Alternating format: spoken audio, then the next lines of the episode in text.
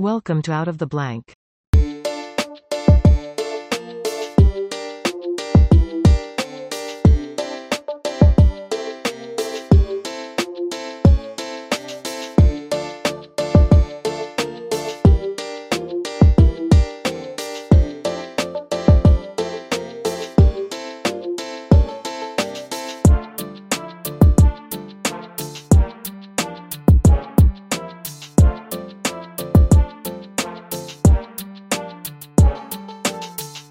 Welcome to another episode of Out of the Blank Podcast. Gary, it's a pleasure to have you back on the show. You're going to hopefully break down a little bit about Oswald and his travel, um, where he went, when when did he get there, how did he get there, who he talked to. Um, can you just take me basically to the first place he went to? I'm guessing that's the radio factory in Minsk, right? Well, you you mean after he goes to Russia? Yeah. Okay. All right. let's let's talk a little bit about his time in the Marines first, because that leads him into Russia. And of course, a lot of it's a mystery, but basically what happened was Oswald was stationed in Japan at Atsugi, which was one a CIA base. It was not only a CIA base, it was a U2 base, and it was an MK Ultra base. So right away you get suspicious as to what was going on with Oswald. Why was he allowed to bring subversive material in the mail, communist things, talk about it? Suddenly he is involved with a Japanese girl at a club called the Queen Bee. Now the Queen Bee was mostly for officers, rich. It cost a lot of money to go there, like a country club almost and there were it was a center for uh, spying, international spies, and they had like 80 women that worked there that were basically prostitutes, and that they were they were signed by different people to get information from the, the personnel that hung out at the Queen Bee. Somehow Oswald is going there on his salary, which is he couldn't possibly afford and he is dating a Japanese girl. And he goes to his, according to his friend David Bucknell, he went to his commanding officer and told him that this Japanese girl was trying to get information from him. And his his commanding officer said, "Let me talk to someone, CIA, uh, naval intelligence, whatever. And so he gets a meeting with a guy who he didn't know who it was. And they encourage him to continue dating this girl, this Japanese girl, as um, part of his patriotic duty to help his country. So when he gets involved with this girl, then he then he gets involved with Japanese communists. And he leaves the, and goes on weekends. He would go into Japan, into uh, Tokyo, and he would hang out with these communists. Obviously, this is when he became a contact. You know, that the CIA or someone or naval intelligence was using him as a dangle to the so to the communists. Okay. So that's when this all started. How old was he when he was doing this? He was uh that was he was probably 19, 18, 19. And maybe maybe more. Let's see. He was born in 39. Uh he joined the army 49, the 59. Marines. No, he was probably in his early 20s. He joined the 20. army and the Marines when he was 16, right? Well, he tried he joined the Marines, but he didn't get accepted because he was underage. And, but he so he enlisted when he was 17. Okay. So he that's how it started. and so he eventually is on ONI's radar. Now, the Office of Naval Intelligence at the time was supposedly running a false defector program to the Soviet Union, and they were running it out of Nags Head, North Carolina. And um, Oswald told one of his friends on the base that he was going to go to Russia and he'd come back in 61 or 2 and be a hero. This is what he believed. So he gets he gets out of the Marines with an early discharge because a box of candy fell on his mother's head or something. I mean, some ridiculous uh, thing. So they give him this this early discharge, which was not that early, but it was before he was supposed to get out. And he goes to New Orleans and he stays three days with his mother. Timeout. Was it a forced early discharge? Did he want to go? Because no, okay. no, he wanted to go. Okay, so what, what's why do you keep telling me? You told me in the past that he hated his mother. Why is he taking care he of? He does hate his. He, he just used that as a reason. Okay. She wrote a letter for him saying she needed him to support her, and he got her to do that. He no, he hated her. But uh, we skipped over while he was in Japan. He got gonorrhea. Hmm. this is what we were talking about. How do you know? And there is, I have a document. I have the document. And in the document, it says at the bottom, in the line of duty. He was pumping for information. This was the Japanese girl, probably. And he it says it's not his, you know, he's not to be punished. It's in the line of duty. Now, what does that mean? Except that he was, you know, uh, encouraged to infiltrate with these Japanese, uh, this woman eh, for spy purposes. Where did you get the document from? Is that from the archives? It's it's available. Um, I'll send it to you. Okay. I'll, I'll send it to you. It's in my book. You I know. My book. I know. I'm just curious to where, where you got it from because I'm I, like I said, it's been so long ago. I don't remember where I got it, but um, well, well, it's why Mary Ferrell's suing the um for the release of the documents um, suing Biden for that is that they've been slowly redacting documents that they had previously unredacted and classifying it again. So this one's issue. been available for a long, long time.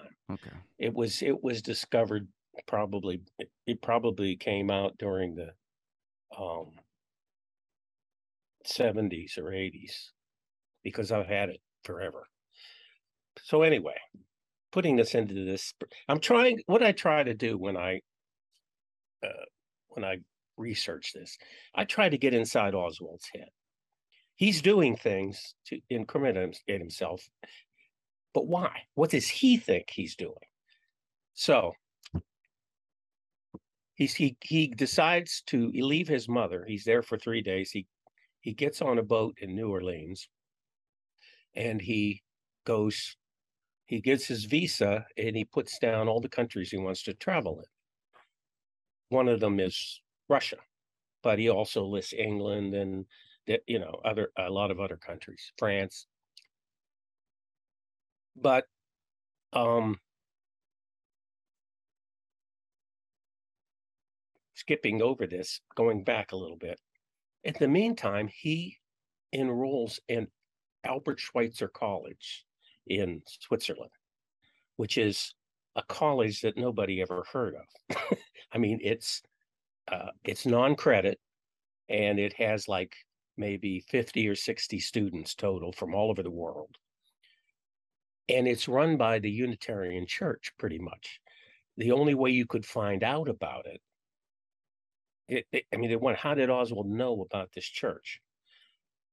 Well, it turns out that Allen Dulles and the CIA were using the Unitarian Church uh, to benefit their their uh, intelligence community, and it's complicated. But anyway, and and that was one of the the deals. So how did Oswald find out about this, and how did he get accepted? Well, for a long time, I thought, how can he get accepted when he didn't graduate high school? But I saw in his brother's book, his brother wrote a, a book uh, about Lee. And of course, his brother thinks that he did it. He's guilty, but there's still always things in there that are, are lightning. And he says that Oswald got a GED while he was in the Marines. Okay, that makes sense. So he he sends this deposit and gets accepted for the uh, fall semester, I think it was. and he's he writes on his visa that he's going to go see these countries and he's going to school at um, Albert Schweitzer College.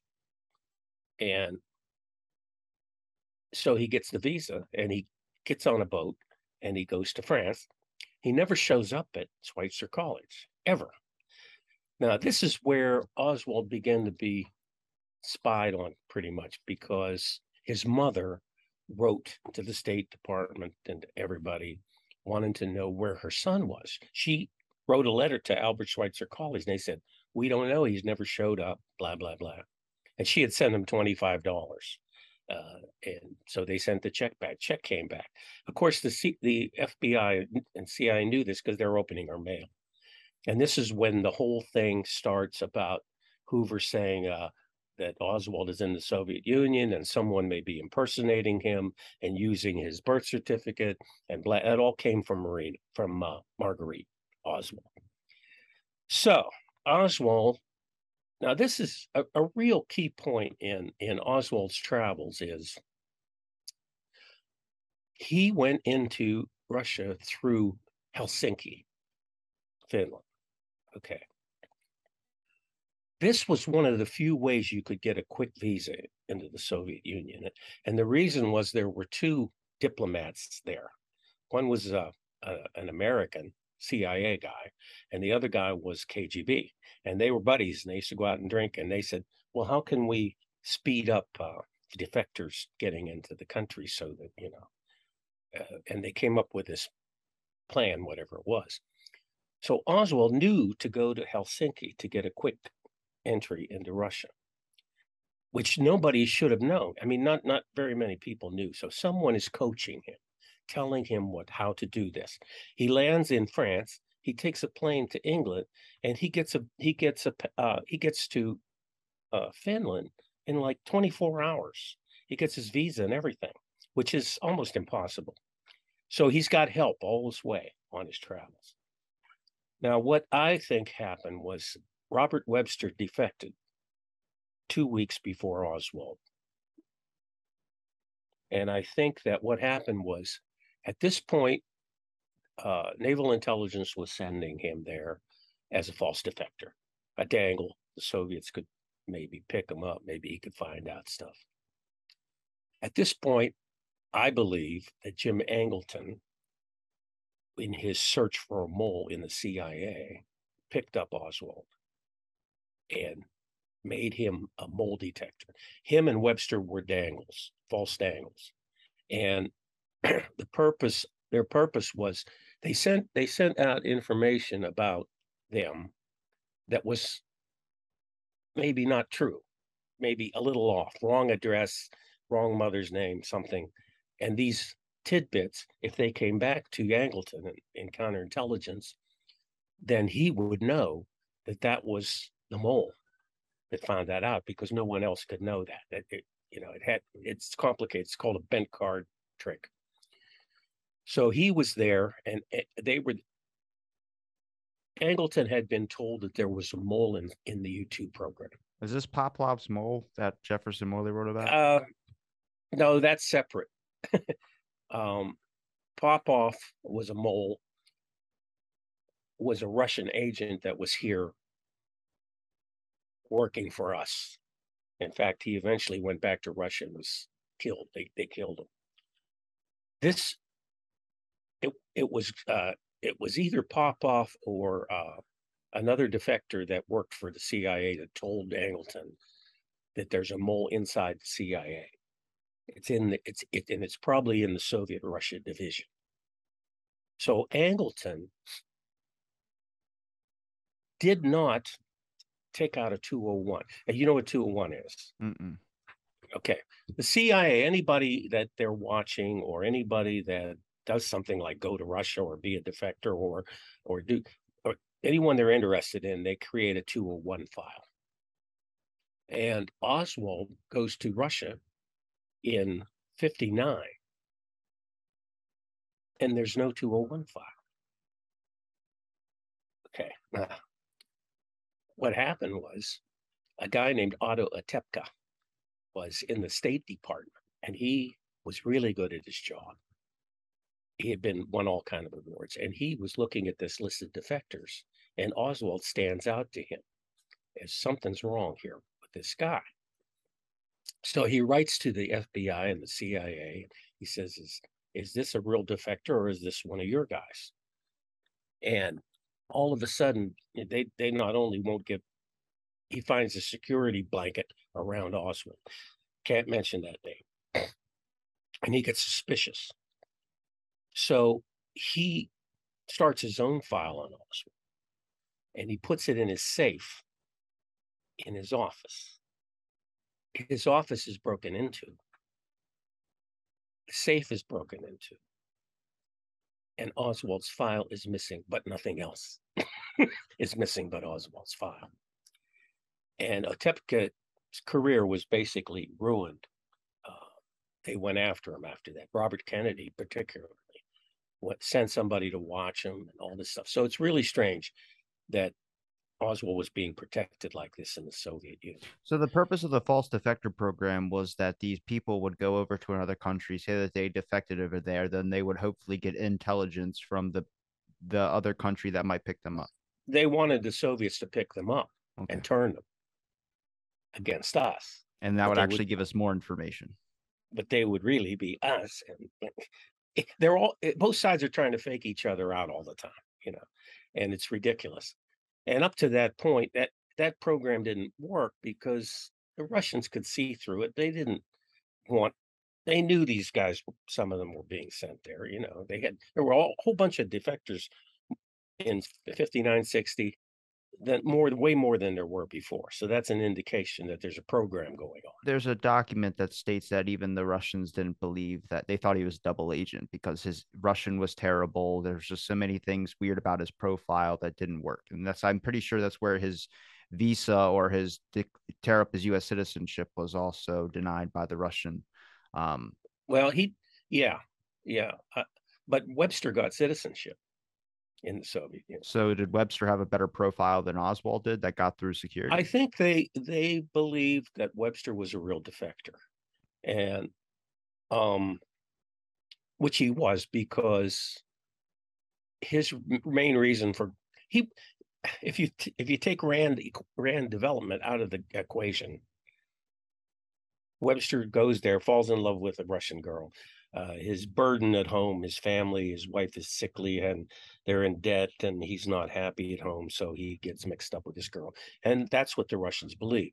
Now, of course, he was also involved with Rand, which is a CIA front, you know. And so he was he was also doing he was he had a he had a code name, a guide 223, which was an Air Force, I believe, thing. And so he was definitely a contact at least. But they felt more comfortable with Webster, whereas Oswald um, was different. He came there, but he hadn't. He did, you know. I mean, Webster had visited there three times, and then decided he wanted to stay. And they watched him for a year and decided he was okay and gave him a gave him citizenship. But they didn't give give it to Oswald because I think you're right. They didn't trust him. In fact, when he came to Moscow, and eh, he told his Intourist guide that he wanted to stay and fact, and she hooked him up with her boss. And they they looked at his record and they decided, no, you're leaving. Uh, they gave him they wanted him out within like 48 hours. Did you look into his profile at all? Like if someone caught Oswald's file and saw that there was a security blanket around it, and the Russians are seeing something about Oswald that's not matching up, do you think that his file would have been or his profile would have been too perfect to fit the description of what a defector would be? Well, they were watching him. They had a, a friend, his best one of his best friends in there was the son of uh, a Russian general, like in the KGB or something. Is that the guy who and, wrote a book about Oswald? No, that guy, that that's a book you really need to read though, because that guy was really his friend. And he is uh he shows a side of Oswald that you you don't see anywhere else. He practically they were buddies for a year or two and he got to know him very well. And he just writing a book about his experiences with Oswald. You know, he's not uh, making an agenda or anything. But and there's a lot of enlightening stuff in there. This guy was named Golovachev, and he was spying on Oswald. He was his friend, and there's KGB pictures of them standing together on a street corner in Russia talking. They were under, he was under surveillance. His apartment was bugged, especially when he married Marina. You know, they had bugged everything, and Norman Mailer got into got access to all that stuff when he went over there, which no one else could. I don't know how he did it. Now, at this point, is Russia and the American government, besides Angleton or whoever Oswald's handler is, at this point, are they kind of looking at Oswald like he's getting a taste for the cuisine in Russia and might be switching sides in a sense? No, I don't think so. Um, I'm still confused. This on... is where the this is where the uh, the MK Ultra thing comes in. I think that Oswald's personality was s- split into defector and loyal, loyal American. And so when he went over there, the Russians could interrogate him all they want, just like Dallas police did, and they would get nothing because he was genuine. He be- that side of his personality believed himself to be a Marxist, and that he was telling the truth, and he was going to give them secrets, and so forth. Then when he comes home, the patriotic side is telling everything that happened that the other personality did while he was there. That was the whole beauty of of of creating a, a defector that way through hypnosis and drugs and whatever. Yeah, LSD. because now you've sort. got now you've got uh, you've got someone over there. They can't break him. They could torture him, whatever they want, and he's not going to. They're not going to break him. And the Dallas police couldn't break him. Well, the thing the thing that I question is his psychological exams is usually what people bring up about Oswald. Like, how could he be a double agent with such a crazy psychological exams? Now, if you look into MK Ultra, that was a lot of the people that they were picking. People with split personalities people in mental institutions to try their drugs out on. There's actually a new film out about mk ultra. I don't think it's good at all. It's not historically accurate which sucks because with mk ultra you could have just went by the documented cases we have and it would have been way better. The issue that i have with it is that the way the film depicts it is they take a person who's in the middle of getting a lobotomy a kid is getting a lobotomy and the phone rings and they have them cancel the lobotomy. We're going to put them in this alternative program. Then the next scene is there's like five people in these two way mirrors that are behind these little things and they're given LSD. Now, to an audience member, they go, Oh, well, this is better than getting a lobotomy, right? Oh, well, that's not what it was. They were drugging people in prisons, they were drugging people in mental institutions because they believed nobody's going to believe a prisoner and nobody's going to believe someone who's in a mental institution. Right. Well, I I don't know. You know, I mean, my take is they were looking for people who were susceptible to hypnosis. hypnosis and he certainly was. They were looking for people that uh, you know were had problems you know then they were looking for people that maybe had leanings a certain way. And he, him being already involved in japan he was into the into the mechanisms that was going on. So I don't think it was that they went out and picked Oswald. It was because he had gotten involved with the Japanese communists in uh, in the in Japan, and he had done well. He had he had kept secrets. He had come back and told them what they need, and they kind of trusted him. And they thought, here's a guy that would be a good defector. And so he starts his spewing of Marxism in the Marines, and uh, is that when he's playing like communist music or things of that sort yes, inside yeah. the barracks? And okay. playing playing the red pieces in chess, and and and using uh, instead of saying yes or no, he said yet and da, you know, Russian, and yeah, that was really. they called him Oswaldskovich because he was always spewing. Now, how do you get away with doing that? That's what I'm saying. In, it's so weird. In the like 1950s, that, that, has to be a fake. In the 1950s, here's a Marine spouting Marxist ideas and nobody punishes them.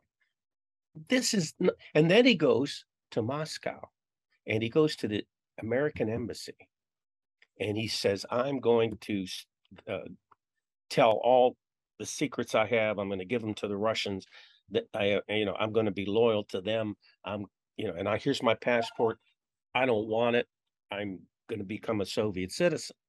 Now, this is in the American embassy in Moscow, which is bugged by the Soviets. Oswald knew it was bugged by the Soviets. And that's why he's saying this stuff. So the Soviets can hear me. I'm a defector. I'm going to give you secrets. And they really wanted secrets about the U 2 because it was flying over all their, you know, the country and, and taking pictures at random of anything they wanted. And they couldn't deal with it. It was up too high. So they wanted that information. So meanwhile, think about this. So here he is. He throws his passport down and he says, I'm defecting. I'm going to give secrets to the Russians. And then two years later or three years later, he wants to come home. Well, before we go home, before we go home, where, when did he meet Marina? Okay. He met Marina in 61. Um, because she had other husbands. that's well a long story too.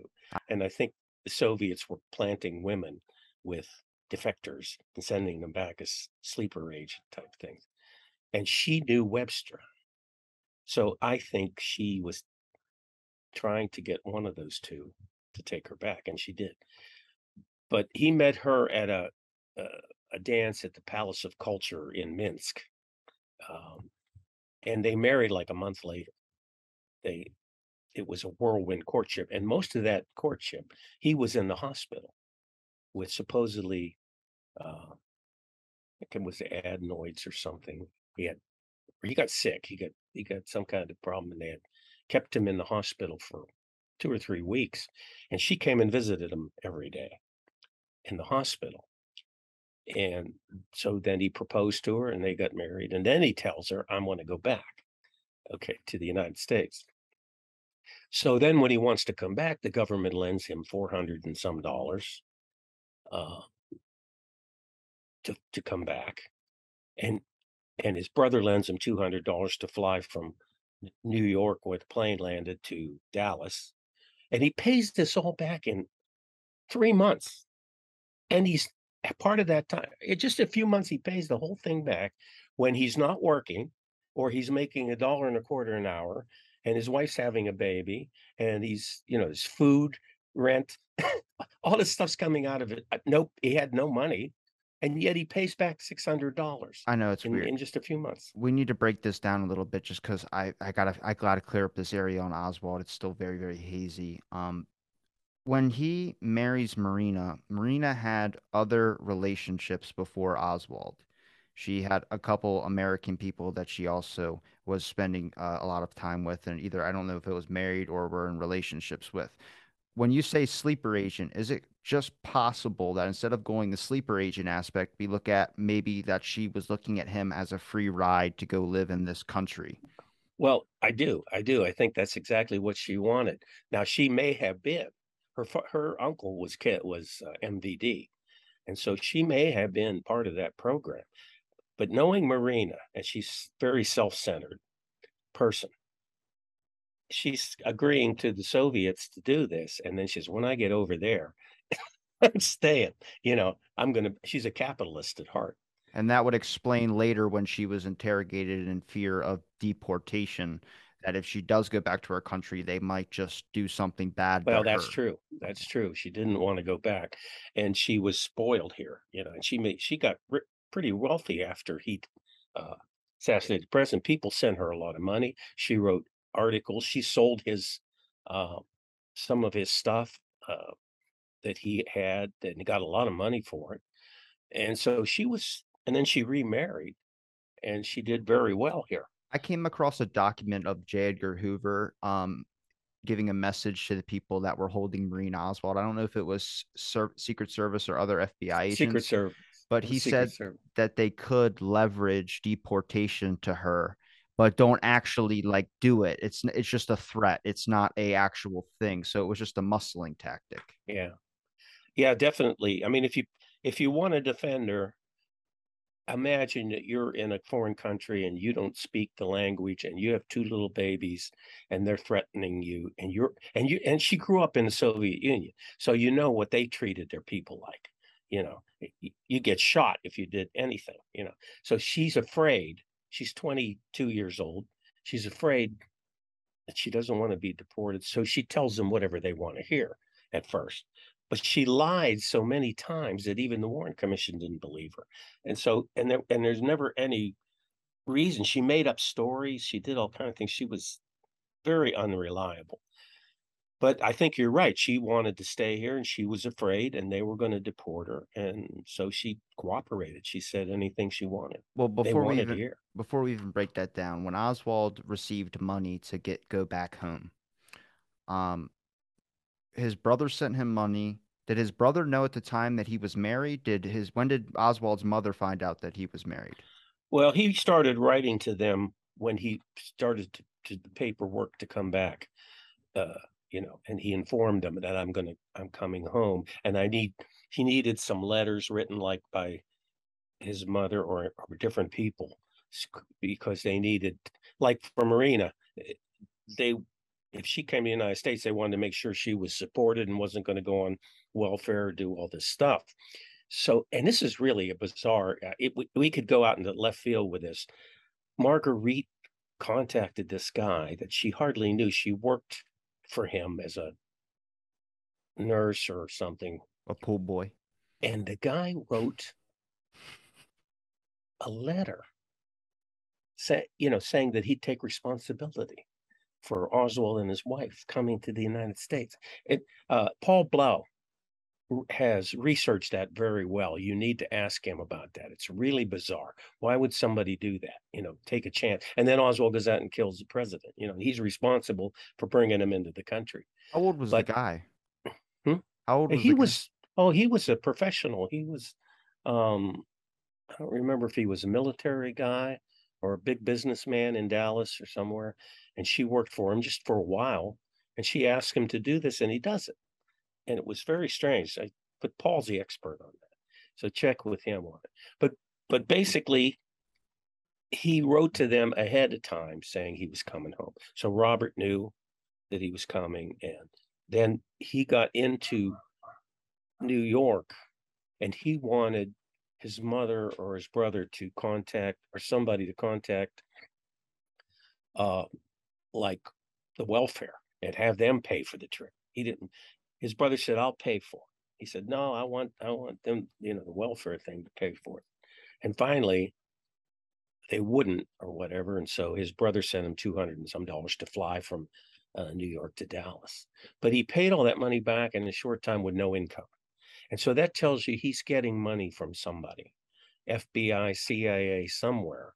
He's getting he's he's getting an allotment to pay for this stuff and pay for his travels. He's flying. This kid was 24 when he died, and he's been more world travel than a rich than Donald Trump. I mean, he's been all over the world. He goes, he gets a visa in in in 24 hours to go to any country he wants. He goes to Mexico, you know, he goes to um, Russia, he goes everywhere. You know, he, he was in, and then in the Marines, he was in the Philippines, he was in Japan.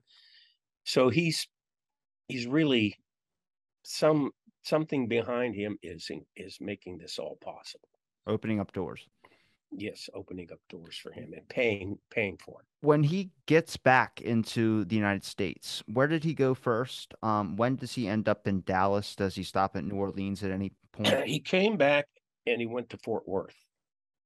And he lived with his mother in an apartment for not very long because they hated each other. He hated her. With Marina, correct? Yeah. Now Yeah, is the and the baby, baby. born? The baby, with the baby was One already baby. born. They have they have one baby was born in Russia. She's pregnant. He gets a job at uh, Lee's Welding for a dollar twenty-five an hour or whatever. Uh, and you mm-hmm. wonder about how he gets jobs when he's a defector. You know, you know how people were in the fifties. Um, they want references and stuff. You know, he told him he was in a Marine. You know, he was an ex-Marine, so he got this job at this dollar and a quarter an hour, whatever. He lives with his mother for, I don't know, a couple weeks or some, um, and, and then he moves in with his. He can't stand it anymore. He moves in with his brother and his brother's wife, and I think they had a kid. And that, uh, that was for maybe a month or two. I don't know. And then he finally got their own apartment. He got another, and he quits the job at Lee's Welding. This is after he met DeMoran Okay. DeMoran uh, met him when he had the apartment after he moved out of his brother's house and moved into this uh was kind of a dumpy apartment. He de Mohrenschildt became friends with him, and de Mohrenschildt gets him this job at Jaggers, Childs, and Stovall, which is a printing company, uh, makes maps for the army or for the, and it's got, at the time he worked there, the Cuban Missile Crisis was going on, and they had photos of the missiles at San Cristobal there at Charles Jaggers and Stovall. Now you've got to get security clearance to work a place like that. How did Oswald get that job? de Mohrenschildt got him that job. I don't. I still don't know how. He did. He worked there for a while, and that's where he supposedly learned photographic skills. Okay, back back her up real quick. I'm sorry. I got I got to do this just so I can understand this. I'm I'm slowly learning all of this. Um, I think from the last time we've talked, I was very you know new to the assassination. Now I, I know a lot of things, at least a little bit more than I did before. I'm not a researcher or an expert in knowledge is dangerous. Yeah. I'm not a researcher or expert in any sense of the word. I'm just interested. But when it comes to Robert Lee and Lee, um, when when they left or when they separated from each other, um, when he left his, his apartment with his wife and everything like that, did any of them give a description or give a, a account of the time that Lee spent with his wife and the baby at his brother's house? Did his brother make any statements that if he liked Marina or not? The relationship, what was the relationship like? Well, because they beat each other back and forth. I want to understand when that started happening. This takes us back. he he lived with his when he was about 12 years old, 13 years old. And he was living with his mother. She was moving around all the time. She they briefly moved in with Robert and his wife. Or was it John Pic? Jesus, Gary, don't get me more confused. It, it, it, he moved in with his brother. I think it was Robert, but it might have been John. And she and his wife. And there was an ex episode. Of course, uh, there was constantly fighting between Marguerite and everybody. And she wouldn't, she didn't buy them any food, or and they couldn't afford. They had a baby, and they couldn't afford uh, to keep two more people. And Lee was a teenager and he was a problem. And there was an incident in that supposedly Lee pulled a knife on um, Pic's wife after Pic wasn't home, or if it was Robert, I can't remember. And so she had her husband throw them out, throw them out. Well, Marguerite's story was that he was whittling wood. He had a penknife and he was whittling wood, and uh, he didn't really mean to hurt to do anything. He just waved it at her or something. What do you What do you believe? Do you believe that he threatened her with a knife, or do you believe he was whittling wood? I believe he was whittling wood, but he may have threatened her with the knife. Um, you know, it, it was a very volatile home life with with Marguerite there was constantly arguments and fights and constant moving from one place to another and that's hard on a kid you know if i was 13 you know uh, i don't know what i'd do you know that may be an indication but what the indication is that none of the family got along very well the boys were uh, him and robert were the closest but even robert Robert ended up saying he did it, you know, and he's guilty. There was an interesting uh, episode. The last time they ever got together was Thanksgiving dinner, um, 62. Okay. And they got together at Robert's house, I think. And they didn't invite Marguerite. but John Pic was there. All three brothers were there and their wives. And Pic hadn't seen him in a long time. And Pic was marveled at how different he looked, you know, that he had changed so much. And this is where we get into the, you know, was Oswald substituted somewhere along the line when, you know, his, his looks when he went to Russia were different from when he came back. All of a sudden, he's, before he had his bull neck and he was a husky Marine. and he comes back and he's the skinny guy that died in in uh, in Dallas to the you know to Jack Ruby, and there's a there's a remarkable difference in appearance, and John Pic was struck by that, and he he mentioned that to the Warren Commission. He said I really did, and he didn't really talk to him much, and he was offended because Oswald called him his half brother, and John said he had never done that before. You know, he's all they were always brothers. Now he's a half brother, which makes you wonder if it was the same Oswald that went away that came back. I th- eh, eh, I think if you look at like how relationships are, where someone gets in a relationship, they actually gain more weight than they did, or they get out of shape.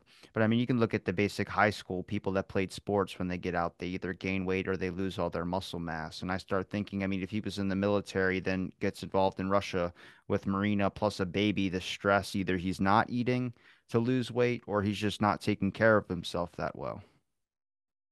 Well, that's true, but his hairline changed drastically, uh, and and that doesn't happen in a year. Uh, he, he, had thick hair when he went over there, curly. All of a sudden, it's thinning. He's balding. Uh, he's lost a lot of weight. He's not as, and he was acting different. So, this is what speculation has caused all these books to be written. You know, was it the same Oswald? Was what was going on? Why was it different? Because this is a short period of time. We're not talking 10 years. We're talking he went to, he went in 59 and this was Thanksgiving 62. He went in fall of 59. I think the speculation is fine because of the prior evidence to people using Lee's name. Um, we know about the person in Mexico that used Lee's name. We know about a person at a gun range that talked about shooting targets and that he was going to do this to the president using Lee's name. It wasn't Lee. So and the, Silvia Odio. That speculation is in the right direction. I'm just curious to when he I guess last sees his family, what events unfold afterwards. I mean, we got almost a full year um, change in a person to a point where you know we have i have the hsca volumes too when they interviewed marina um, she didn't know the difference between a rifle and a shotgun. Well the warren commission states that she was paying it she was listening to him reload and practice on his balcony so we got to somehow get to there. So take me after you know his brother notices these changes in his half brother and notices his personality is different his appearance is different what starts to unfold next? We still got to figure out what happened with George de Mohrenschildt. When did he meet that guy? He met de Mohrenschildt right after he came back uh, to Fort Worth and Dallas. I think Jagger's child Stovall was in Dallas, so he had to move into Dallas, and that may be when um, him and Marina were separated for a while. He had to, and so he lived in the in the apartment, I think and he got that job at Jaggers Child Stovall, but that didn't last very long. He got fired. And I, I have a feeling that here here's you got to look for consistencies in things. Oswald was sent to the Soviet Union as a dangle. Okay. One I, I, one thing we left out was that when he went to the Soviet Union, shortly after he was there, like 1960, Gary uh, Francis Gary Powers gets shot down in a U 2, and he blames Oswald. And later on, he he didn't, but at first he blamed Oswald because Oswald knew all the specs to give the Soviets the, you know, the information they needed to shoot down the U 2. Later on, he blamed the CIA because it, he said it was sabotaged when he was in Turkey on purpose. What they wanted to do was stop the Paris peace talks that were coming up. We were we were peace was going to break out. Eisenhower was going to to Paris and talk to Khrushchev, and they were going to, you know, thaw the Cold War. Well, the CIA didn't want that. So I think I don't think Oswald gave them any information that they needed. I think he was a patsy for the first time. Here's we're gonna we're gonna we're going to sabotage our own mission to break the peace talks down. And we're going to use Oswald as the patsy. Oh, he, look, he did it. You know, he he told them how to shoot it down. So now he's working at Jaggers, Childs, and Stovall, and he's a dangle again. I mean, he's working there. And the, wait, the Soviets would be in you know, how so happy the Soviets, the KGB would be to find out that they had a, a Marxist that had been to the Soviet Union working at a top secret, you know, uh, film place like that. But they didn't take him again. He was a patsy. I think he was a dangle again. And they didn't accept him that time either. So he's been a patsy, not just at, at the end at the Soviet, you know, when he was in uh, Dallas, but he was used as a patsy several times. He was perfect for the role. So we said he meets the Mohrenschildt. He de Mohrenschildt gets him this job. de Mohrenschildt basically was responsible for separating him and Marina. He, you know, he told him, get an apartment, do this, and let this, let the, let the Russian babysitters see, uh, take care of Marina. This gives him a chance to do things, missions, jobs, uh, whatever his assignment is. And then that brings us to the Walker shooting.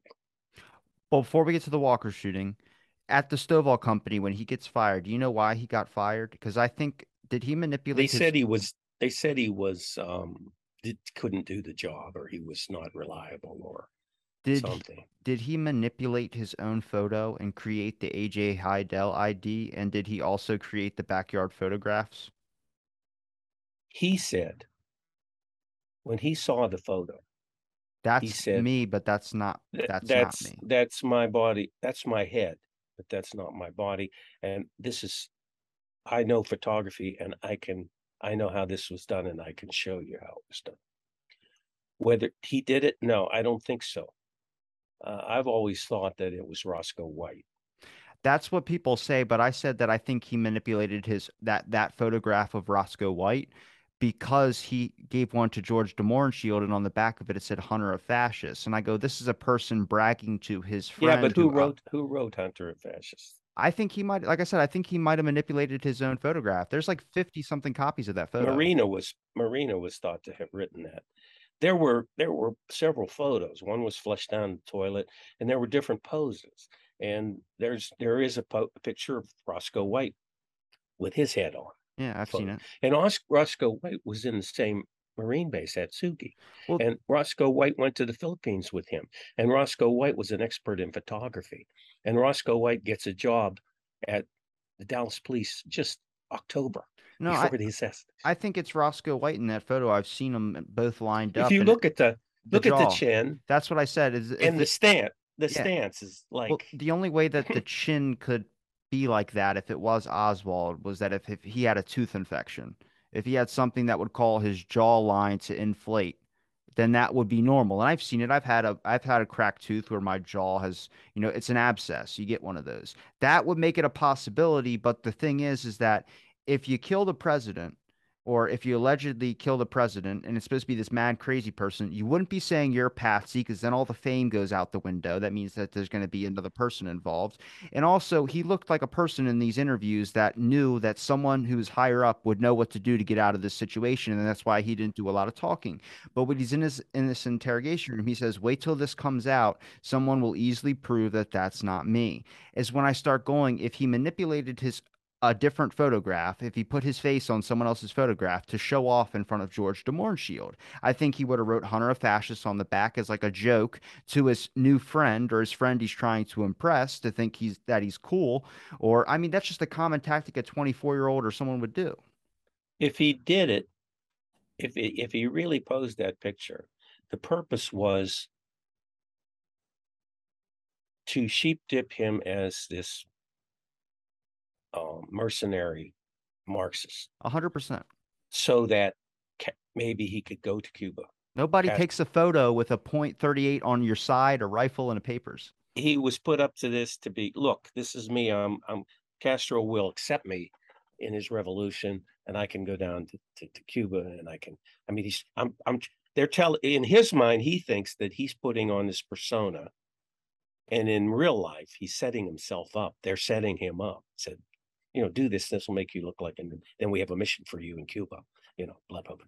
So what he thought and what was really going on were two different things. But that photo has been a real problem for in in so many ways. Um, for one thing, Marina said she took it. okay. And supposedly she had this cheap camera with a plastic lens that, you know, one of these you hold and look down into it to shoot the picture Yeah. way back in the 50s and it's plastic and it's it's pretty cheap camera.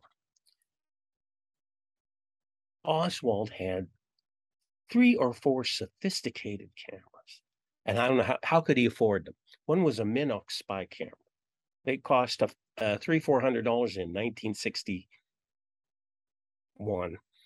And they were only available to the military and stuff. They weren't available to the general public where you could go out and buy one. He had a 3D camera. so why would he use this piece of junk to take his picture? Then the film was developed at uh, at a store, at a at a some kind of film development place, a camera shop.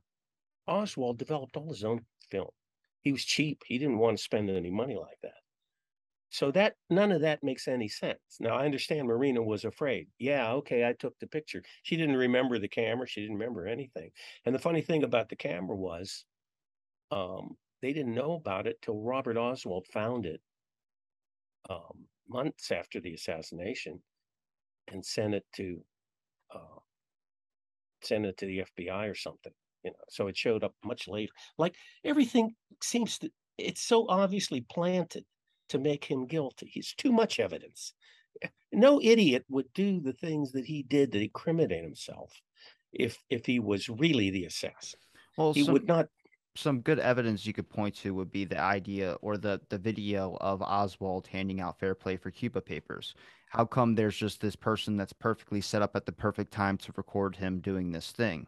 And then he's on a radio show giving, you know, talks to right-wing people and then also hanging out with, you know, communists or this plagiarist. Eh, he's playing both sides, which makes you start to question, all right, who is this person? Now, the fair play for Cuba papers that that he was allegedly handing out or that he was handing out there's all these at multiple different institutions on college campuses, which makes it seem like was he one of these spotters at one of these college campuses looking and this goes into the intelligence agency, the CIA, the FBI invasions on the campuses that they've been doing since basically the 1940s. Um, Harvard and Yale are some of the biggest ones. And if you look at some of the Harvard and Yale professors that work there in the psychology department, Jolyon West and Sidney Gottlieb were in charge of the MK Ultra project.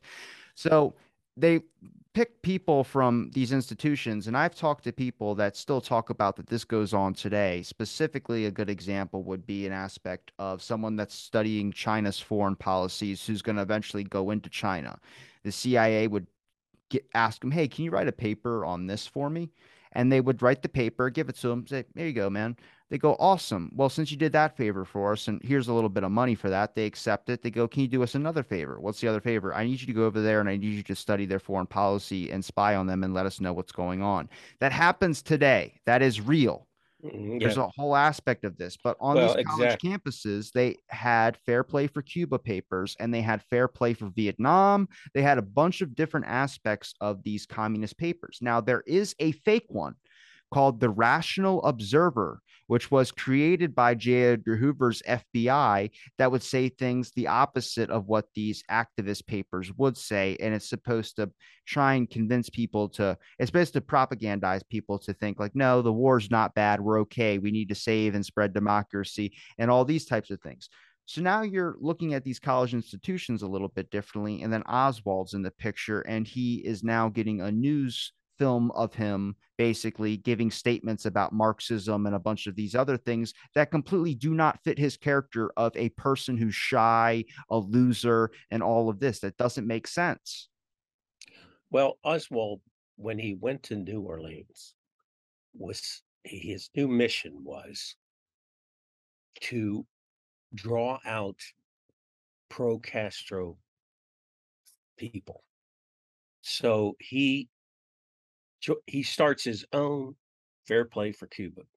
Now you got to realize that the CIA was investigating uh, the Fair Play for Cuba committee in over, overseas, and FBI was investigating them at home. They were not just investigating; they were trying to ruin them in any way they could. Link them to and linking them to a communist is a really good way you know, to, to show that they're subversive. So Oswald's job in New Orleans, first he starts out going to Tulane University and handing out pamphlets and talk and and trying to uh, at, at prove that certain professors were commies, you know. And then he gets this Fair Play for Cuba committee. Now you got to understand, New Orleans is completely there. There are no very few pro Castro people in New Orleans, which so this makes no sense. Everybody there is anti Castro. Uh, it's all it, it, it's just a right wing uh, domicile, and so he's working for Guy Banister because he's he's got an office. Some of the pamphlets were stamped 544 Camp Street, which is Banister the the building that Banister was in at the time. He had a private detective agency, supposedly, but really what they were doing was they were um, training uh, anti-Castro Cubans to sabotage, to go into Cuba and sabotage and maybe invade and do all kinds of things against Castro. So they had a base at Lake Pontchartrain in New in New Orleans, and they had a base in Miami. And this the center was Banister's office. So he his basement was filled with guns, weapons to arm these cat these these Cubans to fight Castro. Oswald's job, I believe, was to infiltrate those Cuban groups. So he goes to the DRE was one of them. That was Bringuier he goes into Bringuier's store and he says, I'm with you guys against Castro. And, you know, I want to help. I want to be a member. I want to join your group. Well, right away, uh, thought he was FBI or CIA or, uh, you know, he, he didn't trust him at all. So Oswald says, I'll bring you back my Marine handbook. He brings him back the Marine handbook the next day and leaves it there for him. This, you know, how to blow up things. So two days later, like Oswald's passing out Fair Play for Cuba uh, pamphlets on a street corner, a few blocks from Bringuier's uh, store, and a, a, Cuban guy, a friend of his, comes in and says, "Hey, this guy's passing out pro Castro stuff over here." So he takes a bunch of people. They go over there, and strangely enough, photographers show up. Okay. And uh, Bringuier tears the pamphlets out of his hand and throws them on the thing. And Oswald says, Carlos, you want to hit me? Go ahead, hit. And so they all get arrested. And the Cubans get off uh, with a $10 fine or something. And Oswald uh, elects to go to jail rather than pay the $10 fine.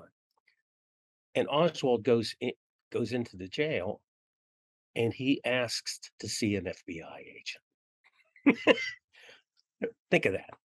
So an FBI agent shows up and uh, they talk for an hour and Oswald gives him uh, some information and the guy leaves. Now, what do you, why would you call an FBI agent unless you were an informant? There's no other reason that I can think of that, that he would have called and asked for an FBI agent unless he was an informant for the FBI. He's informing on these groups of Castro, uh, of radical pro Castro people. And meanwhile, he's, you know, trying to draw out. He's he's asking people to join this pro Castro thing. So if somebody comes out and wants to join, he turns them over to Banister, and they know he's a pro Castro. You know, that's what Oswald thinks he's doing. He thinks he's drawing them out and he's thinks he's infiltrating. Well, the Cubans find out who he is. And here's the perfect patsy if we kill Kennedy. I mean, he, we get even with this guy. You know, he he's double crossed us and he's spying on us and he's doing all this stuff. So that's what the, the, the whole New Orleans thing was about. And then from New Orleans, he goes to Mexico City.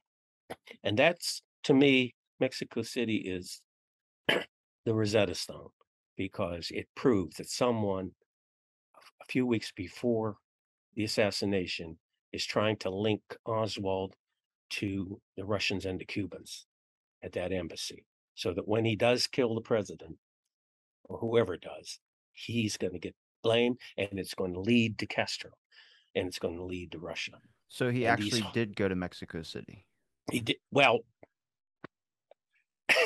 That's another God amazing. damn it, Gary. Damn it.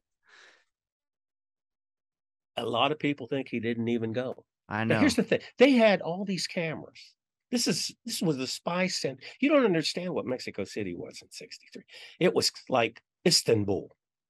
All the countries had spies there. It was a spy. It was like Casablanca. It was a. Uh, everyone had spies. The Mexicans, the you know Cubans, the Russians, the Americans. So it, so we had all the sophisticated network of tape recordings, pictures, of anybody that went into the Russian or some embassy or the Cuban embassy came out. They had tape recordings of them. There are no pictures of Oswald, according to the CIA. There are no. They have a guy. They have a picture of a guy coming out of the Russian embassy who's 35 years old, six foot two, athletic build, looks nothing like Oswald. And they said that that they they thought it was Oswald. And someone is using his name. So they have recordings of the guy calling the Cuban embassy, calling the Russian embassy, and they're talking. and what's strange about it, for one thing, is the guy at first speaks terrible Russian. Oswald spoke pretty well Russian. His wife thought he was a native of Russia when she met him. He did not spoke this terrible broken Russian. Then the guy speaks Spanish. Oswald didn't speak Spanish. I mean, he might have known some few words, but I don't think he spoke the language fluently. When the two Warren commissioners heard the tapes, they said, "It's not, it's not him. That's not him. That's not his voice." So what did the FBI and CIA do? The CIA says they, "Oh, we, we don't have the tapes. We destroyed them routinely. We erased them." Know. We, and then the tapes showed up the FBI got uh, the uh, Warren Commissioner guys got to see it, got to hear it. So it's all bizarre. Now, saying that, maybe he wasn't there. By the same token, when he tried to get the visa at Cuban embassy, he needed photos, and he didn't have any. So he went away and came back the next day with photos, the ones you go in a booth you know, and they take your picture. Yeah. Remember those? And he had a bunch of photos. So supposedly there's photos. And he signed the visa. And supposedly it's his signature. So that's you can't completely expel that he was there because of that. And he supposedly, according to Marina, he told her he was he went to a bullfight there. You know. So he may have been in in Mexico City but the shenanigans that were going on with the embassies may not have had anything much to do with him. Uh, and possibly, I think what I'm beginning to suspect is why the CIA covered up Mexico more than anything else. They had some kinds of secret operations going on. And somehow this Oswald showing up there it caused a problem. That they would have had to reveal this things that they were doing there that they didn't want revealed. In fact, at that time, they didn't even want revealed that they had photographs of everybody and uh That's what I said. If Oswald was in Mexico and J. Edgar Hoover's memo was actually disinformation out there because they needed Oswald not to be in Mexico so uh, any of their other activities don't get highlighted, I think makes a lot of sense. Judge Tunheim, when he was on my show, he stated to me, he said the only reason that documents would still be redacted would be on situations where people alive, you know, didn't want the document to be released. But he goes, everyone that would be involved in this would be dead. So the only other option that you can choose from is that the same tactics that they used back then, they're still using some of the same ones. And if that gets unredacted, that means any of the enemies are open to looking at the tactics that we are still using today. And I think that makes a lot of sense of why they might be using some. And I've looked at, I've talked to people who've studied intelligence agencies and espionage tactics in the British government and in the US. And the tactics don't really change that much. And we know from Watergate as well, too, what was going on for a while that they didn't bother to change and might still be going on today as well, too, in different various forms. Because, I mean, Manson you got a bunch of other people that obviously MK Ultra notes were still going on long after they said they ended the program of it. So I I mean that would make sense why it would be a security risk because they might be using the same tactics that they used back then still now. I mean, we know about the influence of media when it comes to the government aspect of things. I mean, there's a reason that J. Edgar Hoover, when he invaded FBI, uh, or when, when his FBI invaded Hollywood, he stated that the good guys can shoot as much as they want, but the bad guys can only shoot a couple of times and they have to miss. It's the reason why when we see the FBI on screen, we think, oh shit, the badasses are here. It's all it's all programmed in there. So I mean, it's not hard to think that they might be still using some same tactics. But I also bring up the 9-11 aspect of things in 9-11 we trained a lot of those people that ended up biting us in the ass when it came to those plane hijackings. And i think if you look at what the mob was doing training to kill castro and i think if the mob might have killed um, kennedy using the same tactics, maybe some of the ones that they had on Castro. I mean, but here's the issue with that theory is that there were 693 assassination attempts on Castro and all of them failed. yeah. So you're telling me one of those worked on Kennedy, which means well, because Kennedy wasn't protected. That's what I'm saying is that there's that's the difference. Yes. Well, there's the involvement uh, with the Secret Service. Castro was protected.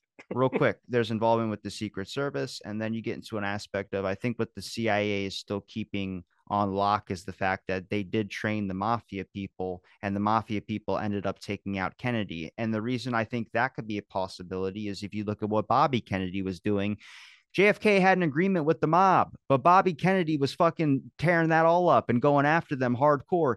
J. Edgar Hoover, even there's statements of him saying, "What what mob? The mob doesn't exist." And people are like, "We're staring right at them." It's like, yeah, because they had dirty pictures on J. Edgar Hoover.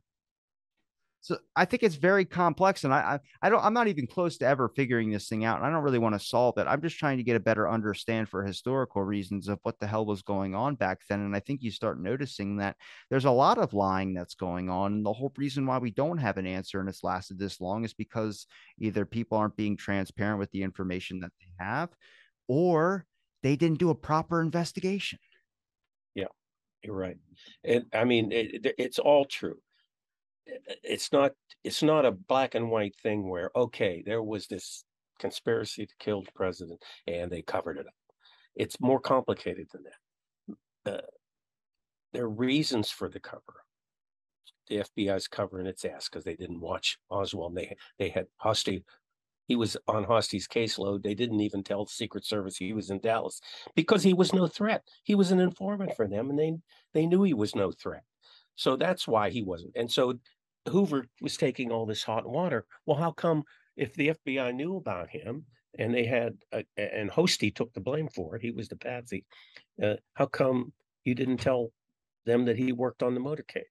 Uh, and then the CIA is covering up all these illegal operations that they were running in Mexico City. So yeah, I mean, covering up names by now is you, it's ridiculous because they're all dead. But they they don't want their operate to know what they were doing. They, they don't want they don't want the American people to know what they were doing. They don't want the Soviets to know what they were doing at the time. So it, it could be very possible. Yes, Oswald believes that he's going to go to Havana. It's his next assignment, you know, whether it's to kill Castro or whether it's to, you know, spy on him or do something. So maybe he went to the embassy, okay, and signed the paper, did the thing. But meanwhile, the CIA, someone in the CIA probably was taking advantage of that and said, we could link him to the Soviet embassy and Kostikov, who is Department 13 assassinations. And we could link him to Castro agents while he's there doing his thing what he thinks he's doing as a spy, we can tie him to them, and then we can put him down as the, patsy when Kennedy's killed. and that would that would fit all the requirements. Let's frame the Russians. Let's frame Oswald. Let's frame the Cubans, and so uh, I mean that may be well be we don't know because they uh, in charge of uh, if you, if you ask the House Assassinations Committee and and and those people what the thing they couldn't get CIA to cooperate on was Mexico City. They wouldn't release anything about it. They kept they lied. They caught them in a, a million lies. We destroyed the tapes. Uh, all the cameras were broke that day. I mean, ridiculous stuff. You know. When it comes to the the the Walker shooting, yeah, did he take a shot at Walker? That's a that's another mystery. Um, when did he meet Ruby? Because people speculate that it was Ruby and Oswald. There was two people that were caught outside Walker's house. All right, there was a boy that lived next door. Heard the shot. I know. Came, Posner told me that there was no witnesses, and I said there was. No, there was witnesses. Uh, and this kid saw two men with a car, and they saw them open up the trunk and put a rifle in, get in the car, and leave. Now Oswald is a unique assassin. He takes the bus to murder people or escape from murdering people. So supposedly, Marina, again, when the source is Marina, I don't believe anything she says. She said that he told her that he was going to shoot Walker and that. Uh, and the commission asked, "How did he get? How did he transfer the rifle there? What did he she do?" She said he took it on the bus. Yeah and he and he when he shot at him, he buried it there and picked it up later. Did he buy that rifle when he got back to the states? He didn't get that. He didn't transfer that from Russia, right? No, that no. There's the whole. That's a, whole nother bowl of wax. Right because there. how do you get a rifle that's found in the book depository building that was so rusted it couldn't fire? Maybe he buried it, and that's the damage that got yeah, there. That could be. He bought the rifle mail order from Klein Sporting Goods in Chicago. Under AJ Hidell. And, under AJ Hidell. And he bought the pistol from Seaport Traders in California under the name AJ Hidell.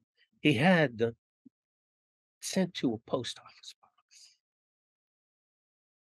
And so you have to sign for it. Nobody signed. Uh, the only ones that could receive the mail were Oswald and Marina and I think the one box might have had AJ Hidell's name, but no one at the post office remembers anyone picking up a rifle. No, the the, the rifle was on, uh, ordered under the alias AJ Hidell to the, and it was delivered to the PO box under Lee's actual name. And the reason why we know that is from Tom Graham, who studied the mail transfers, and the FBI agent that worked at the post. But the office. rifle, but the rifle was. Uh,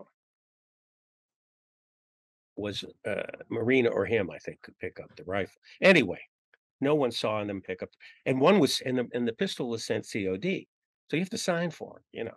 So how do you send a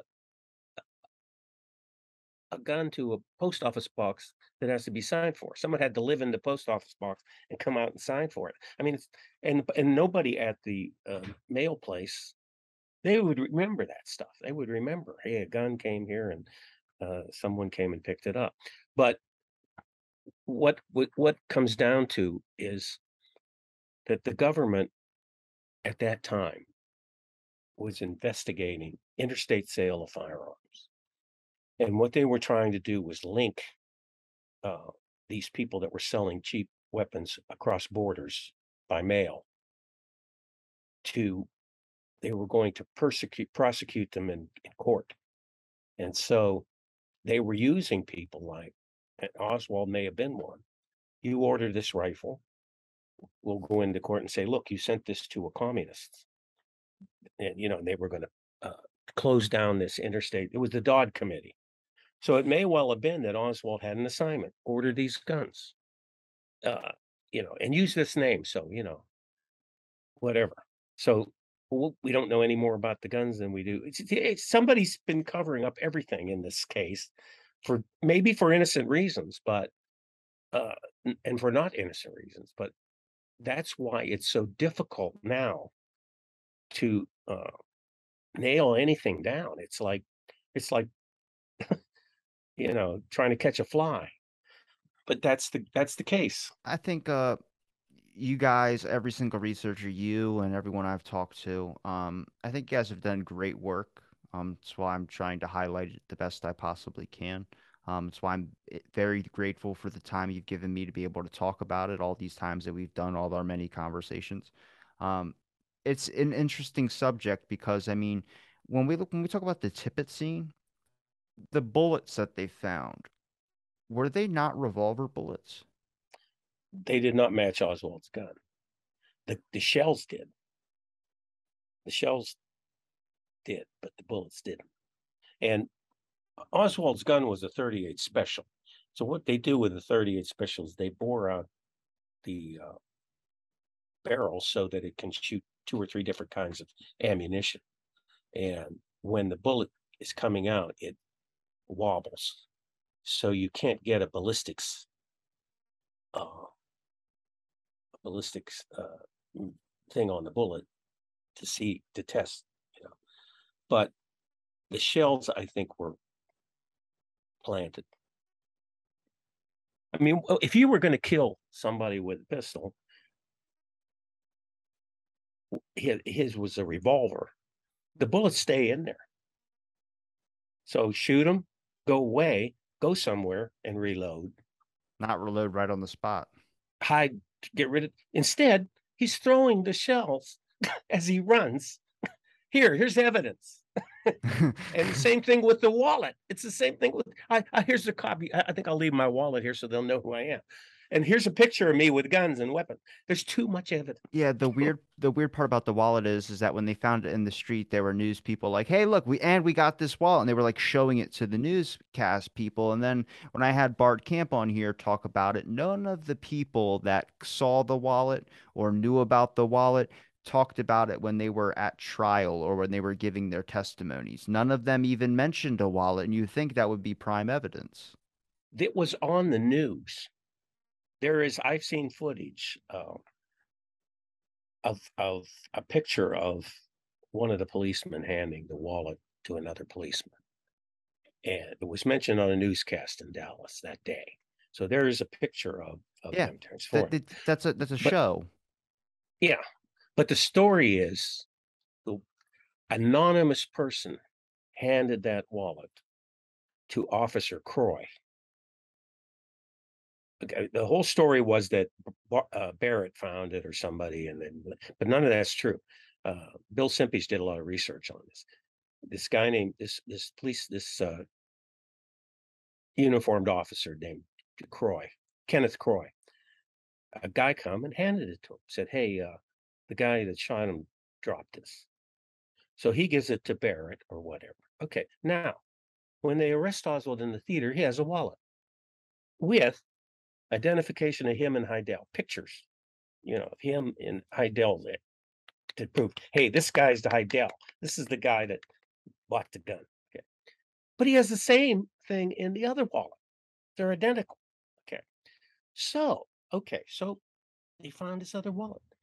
They kept it a secret for 30 years, 20 years, till 70s, uh, 75 or something and it came out in uh, Hosty's book. Hosty said, "Well, they found the wallet uh, right where Tippit was shot, and that's proof that he did it." Well, then how come they they never said that? They said we took this wallet off Oswald. They never mentioned the other wallet. They never ever mentioned that it was there, and so that that tells you there were two wallets. It, was planted, and they didn't know that Oswald would be caught so we'll plant his wallet there. If he gets out, he gets, skips town.